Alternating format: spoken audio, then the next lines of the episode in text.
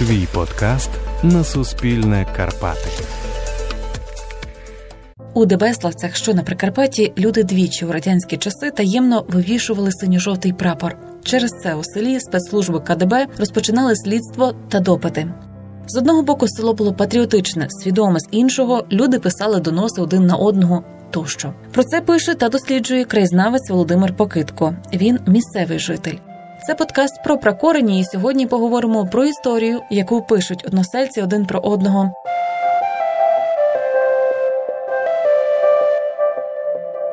Батьки Володимира Покитка обоє повернулися із заслання. Мати Ганна була зв'язковою УПА під псевдо-Галка. У 1945 році її заарештували. Покарання відбувала у Мордовії та Кенгірі, де й познайомилася з майбутнім чоловіком. Тато народився у селі Вербіш Сукальського району, що на Львівщині, 14 серпня 1920 року. Краєзнавець, житель Дебеславців Володимир Покитко. Його батько Андрій був січовим стрільцем, очолював там на Сокальщині відділення доброго господаря. Вони були сучасною мовою середній клас. Мали 18 моргів поля, мали 2 пари коней, кілька корів, стодоли, працювали. І він у ті роки був січовим стрільцем, а потім воював в українській галицькій армії. Дід мій Андрій помер, коли батьковому було 13 років. А вже у 18 років батько залишився круглим сиротою. І після смерті його, тобто мого діда, то над ним опіку, виховання взяв оцей дядько Василь. І він йому привив любов до України, і він його підготував до вступу в ОУН. Вони обоє були засуджені до польського концтабору Береза-Картузька. А потім вже у часи німецької окупації, то він був у підпіллю, так само був переслідуваний гестапо і був засуджений у 45-му році, арештований у квітні, засуджений в серпні на 15 років строгого каторги чи строгого режиму. Відбував покарання у багатьох концтаборах Сибіру, Красноярськ, Норильськ. Потім після, я так розумію, що після Норильського повстання їх перевели у Джезказган, тобто тоді називалося Карагандинська область, Джезказганський район і село Рудник, посілок Рудник. І він там уже той свій термін ув'язнення добував у залізнорудній шахті. Там стався обвал, і він отримав травми дуже важкі. Серце у нього билося тут не між ребрами, а під ребром. Було опущено там на кілька міліметрів. І він дістав з того сердечну астму, і його комісували, і він не досидів 15 років. Згодом сім'я повернулась на Прикарпаття у Дебеславці. У 1967 році, у рік 50-річчя так званої жовтневої революції, на Великдень, з 30 квітня на 1 травня, з неділі на понеділок, тут поруч на Замковій горі, в кущах буску, на березовому древку замайорів синьо-жовтий стяг.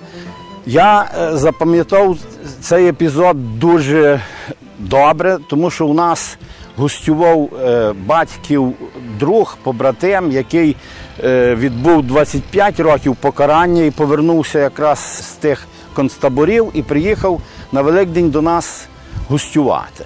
І уранці, у неділю після освячення Пасок, вони багато розмовляли, розповідали про минуле. Там у Казахстані, в Джезказгані, захоронена моя сестра, могилка її, він розповідав, що вона доглянута. І прийшли сусіди, співали, забавлялися, співали багато пісень повстанських, стрілецьких. А вдосвіта мама заходить до хати і таким переляканим голосом каже: хлопці, біда. А вони з просоння: що, Ганю? Та, каже, на горі в безі наш прапор. А Гриць на той момент каже: Ганю, то добре, як наш прапор, то слава Україні. А мама каже: Грицю, не жартуй, бо то є така ситуація, що перші, хто буде під підозрою, будемо ми. Я коли почув, що наш прапор, а я вже знав від батька, що наш прапор – це синє небо і жовті поля. Штуркнув брата, і ми миттю сюди, хата 150 метрів звідси, і ми сюди прибігли. А тут наш недалекий сусід, але старший, 15-річний на той час, Микола Ткач, взяв той прапор з буску на тім, і тут по березі, оце зараз де цвинтар, і він з цим прапором, а ми за ним. Чуємо, мама кричить: Володя і Васю додому. Це подкаст про Прокорені, і сьогодні говоримо про історію, яку пишуть односельці один про одного.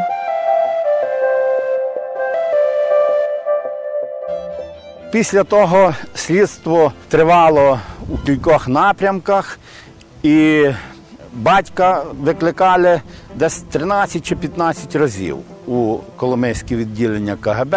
Десь у червні місяці, по-моєму, 21 червня, арештували сільського тракториста Степана Ткача. Він на той час мав 30 років. Чоловік був такий далекий від політики, далекий від історії. Просто щось сусід там наговорив, що шнур від пускача до трактора і шнур, яким був прив'язаний прапор до березового древка, що вони там тотожні. Ці слідчі, які прийшли з обшуком туди до них, жили вони у Радутові, то південно-східна околиця Дебеславців, куток Радутів, і знайшли там у них півлітру самогону. Під саме приводом цим знайденого самогону його арештували і забрали у Хворонківці на допити, а там розказували, що влаштовували йому тортури, одягали гумову сорочку, ну там одним словом, і він не витримав тих мук і сказав, що це він встановив прапор. Але Степан Ткач не міг того зробити, бо розказували люди, що він йшов у неділю з гостин, вечором уже з Цуцелина від родини, і він був в такому стані, що він не здатний був учинити оці дії. Степана Ткача засудили на 2,5 роки таборів у Мордовії, де він і загинув. Колись його дружина доб'ється реабілітації чоловіка, але це буде колись. На той час слідство продовжувалося. Володимир Покитко каже, що слідчі розуміли, що засудили не того. Тому дебеславці були під цілодобовим спостереженням спецслужб КДБ. Дебеславці були, можна сказати, під цілодобовим таким оточенням нічних патрулів. Неоголошена комендантська година панувала. Краєзнавець, житель Дебеславців Володимир Покитко. В той час молодь, яка десь йшла до клубу на кіно, на якісь забави, постійно зустрічала чи в тому місці села, зустрічала цивільних нешпорок, які фіксували кожного, хто куди ішов. І я пригадую, що десь тут у нас біля, батьки вже працювали, батько в будівельній бригаді, мама в ланці, а ми пасли корів. І коли вечором пригонили корови, то в садку з того боку 2-3 чоловіка і постійно нас питали, хто приходить. Такі моменти були, що ми були перелякані, що загонили корів і навіть їх не присилювали, просто закривали, втікали до сусідів. У 1974 році у селі вдруге замайорів синьо-жовтий прапор. Тут, на Високій Грушці, біля церкви, якраз з 19 на 20 грудня знову сміливці встановили наш синьо-жовтий прапор. Це було якраз місяць, як ми похоронили свого батька. Так само слідство велося в різних напрямках. Вже десь у січні 1975 року я був у 10 класі, брат у мене молодший Іван у 8-му. Маму викликали перед цим на допит, але мама сказала, що ми своїм дітям не розказували про своє минуле і діти не знають, хто ми, що ми. Цього разу слідчі підозрювали 10-класників місцевої школи, зокрема й Володимира Покитка. У хлопця того вечора було алібі. З'ясувалося пізніше, Вони там допитували класного керівника Семенюк Сергій Ілліч, він живий. І він підтвердив, минулого року було 45 років, як я закінчував школу, там в Замулинцях у нас була зустріч. І я вперше на тій зустрічі розповів це все. І він підтвердив ці факти. Вони будували версію, що 10-класники Замулинецької середньої школи, уродженці дебеславців, могли встановити тут прапор. Спасло, зокрема, мене така ситуація. Я на храмовий праздник, і всі ми прийшли в село до батьків, і в клубі у нас завжди були танці, була забава, тоді ще не казали дискотека. А ми посиділи вдома місяць, як тато помер. Посиділи, поплакали, а мама, та я хотів йти у клуб, а мама каже, ну як будеш йти? І я не пішов, одягнув рибацькі чоботи і пішов пішком на Семаківці в гуртожиток. І десь у районі 10-11 вечора я прийшов у Семаківці в гуртожиток, і мені відкрив вихователь і впустив мене ночувати. І саме це спасло від того, що я мав алібі, що я ночував там і то. Так вони всю зиму, всю весну, десь до травня місяця, постійно приїздили туди в школу і постійно там директора школи питали, класно, вчителів там. У часи Незалежної України у Дебеславцях на першому місці підняття прапора встановили хрест жертвам політичних репресій і тим, хто своє життя віддав за Україну. Ідею ініціював Володимир Покитко разом з братом. Згодом на районному рівні затвердили ще одне святкування у селі Дня прапора. Через 40 років після встановлення тут прапора у 2007 році ми тут встановили пам'ятний хрест жертвам політичних репресій і тим, хто віддав своє життя за Україну. Краєзнавець, житель Дебеславців Володимир Покитко. І у 2007 році освятили це місце, а у 2008 році Коломийська районна рада прийняла рішення святкувати День прапора у світлий вівторок кожного року. І з того часу ми тут святкуємо, пошановуємо тих сміливців, які у 1967-1974 році тим жовтим спалахом наближали нашу державність, нашу волю. Володимир Покитко каже, під час карантину взявся записувати спогади батьків та продовжувати дослідження історії рідних дебеславців. Десь періодично друкував щось, не про історію власної там родини, але про тернисті долі моїх односельчан, які пройшли нелегкий шлях, які віддавали життя, які жертвували всім майном, найдорожчим, що в людини є, задля того, аби ми мали свою власну державу. Про свою родину десь, якщо чесно кажучи, вже є у рукописах. Особливо минулого року, коли оцей ковідний такий був переляк, я десь сів і десь записав, десь якісь спогади матері були. Я то вже якби підготував, майже на 90% готово до друку, лише потрібно коштів. І потрібно, аби щось залишити, по крайній мірі, аби хтось читав то. Бо непрості долі прожили мої батьки.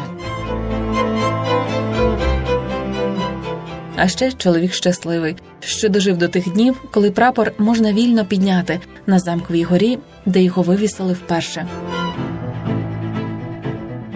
Я щасливий з того, що я маю можливість вже 30 років жити у відновленій українській державі.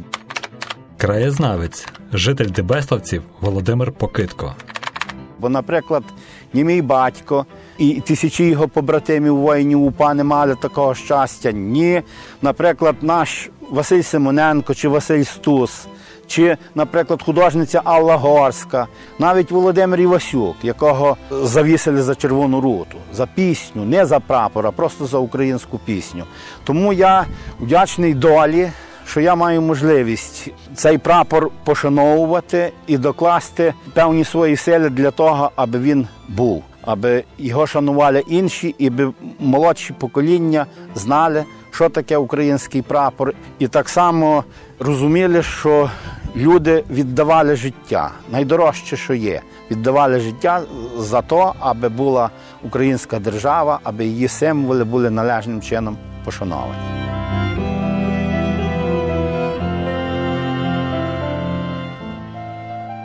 Це був подкаст про Прокорені. Підписуйтеся на Apple, Google та SoundCloud. Саунддизайн Наталія Веселовська, голос Володимир Карий. Та я, ведуча Ірина Карзуб. Наше коріння – це погляд у минуле, про яке варто пам'ятати.